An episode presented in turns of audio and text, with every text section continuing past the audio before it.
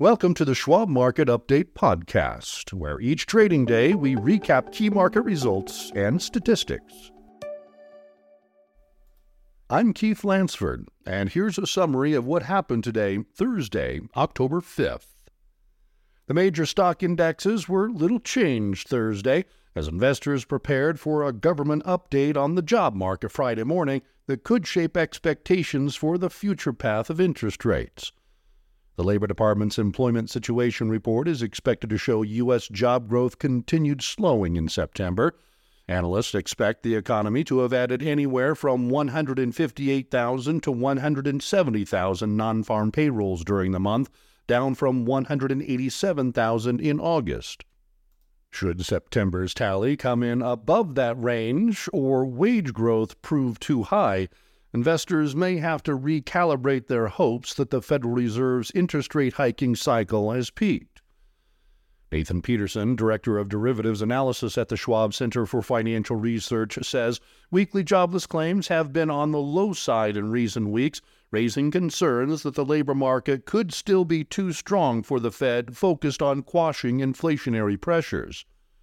The combination of the market's near term oversold technical status plus cooling Treasury yields encouraged some near term buyers, but the price action is relatively tentative ahead of Friday's jobs report, considering the low jobless claims figure over the past few weeks, Nathan says. If payroll growth comes in strong, that could trigger another push higher in yields and subsequent selling pressure on stocks. Here is where the major benchmarks ended.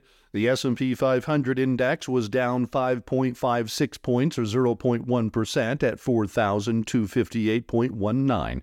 The Dow Jones Industrial Average was down 9.98 points at 33,119.57, and the Nasdaq Composite was down 16.18 points or 0.1% at 13,219.83.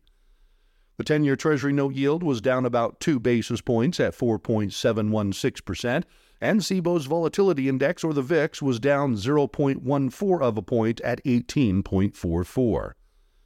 Consumer staples and retail shares were among the market's weakest sectors Thursday. Energy shares were also under pressure as WTI crude oil futures extended a sharp sell off, sinking more than 2% to a five week low. Since topping $95 a week ago, oil futures have tumbled 13% amid concerns that global demand may slow. Financial stocks were among the strongest performers, with the KBW Regional Banking Index gaining more than 2%. As far as stocks on the move, Clorox fell more than 5% after the maker of home cleaning products' quarterly sales forecast disappointed. ConAgra Brands fell 2% to its lowest level since March of 2020 after a quarterly revenue miss more than overshadowed its better than expected earnings per share.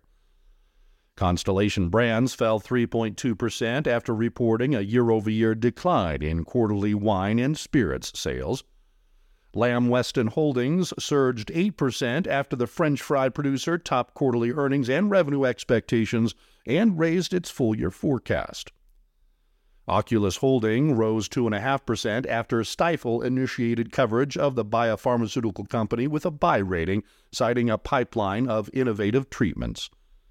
Orchard Therapeutics shares nearly doubled following reports the gene therapy company would be acquired by Japanese pharmaceutical Kyowa Kirin for $478 million.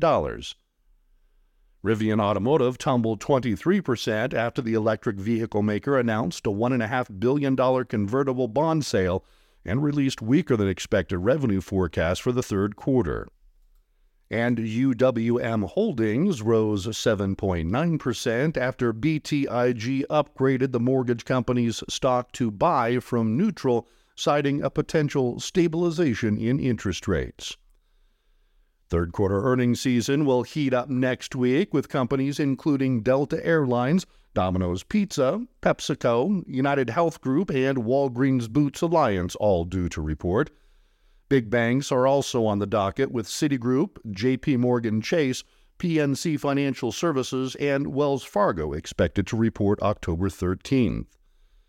It's still unclear whether S&P 500 companies will put an end to the earnings recession of the past 3 reporting periods. An earnings recession is defined as at least 2 quarters of year-over-year profit declines. According to FactSet Research, analysts expect average third quarter earnings to be 0.1% lower than the same quarter last year, though it's possible that figure could change. FactSet issues a new estimate each Friday ahead of and during earnings season. In the fourth quarter, S&P 500 earnings are expected to grow 8.3%. A lower than expected jobless claims update caused stocks to dip early Thursday, stirring concerns the labor market may still be too strong despite a historically rapid run up in interest rates. Weekly claims totaled 207,000, up slightly from an upwardly revised 205,000 the week before, but still near nine month lows. Analysts had expected 225,000 initial jobless claims for the period, according to Briefing.com. The four week moving average for initial claims is about 209,000, down from 235,000 in mid August and the lowest since February. Whether the claims figures foreshadow an unexpectedly strong jobs report for September remains to be seen, as other labor market readings this week were unexpectedly weak. On Wednesday, the ADP National Employment Report showed the private sector created 89,000 jobs in September, well below the 150,000 analysts were expecting. Friday's non farm payrolls report could shape both expectations for interest rates and the near term path of the market.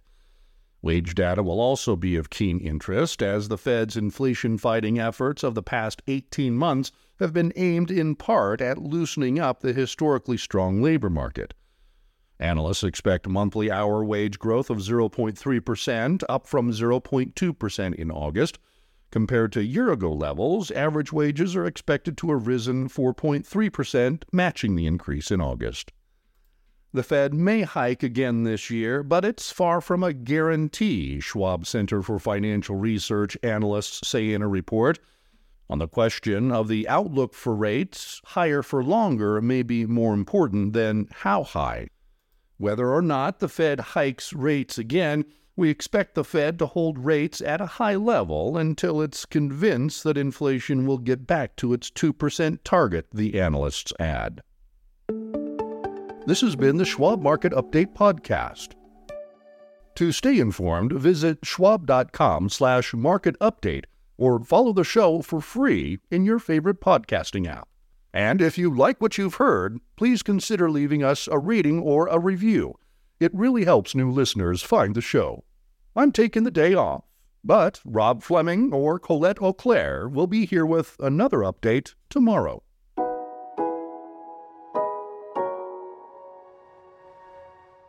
For important disclosures, see the show notes and schwab.com slash market update podcast.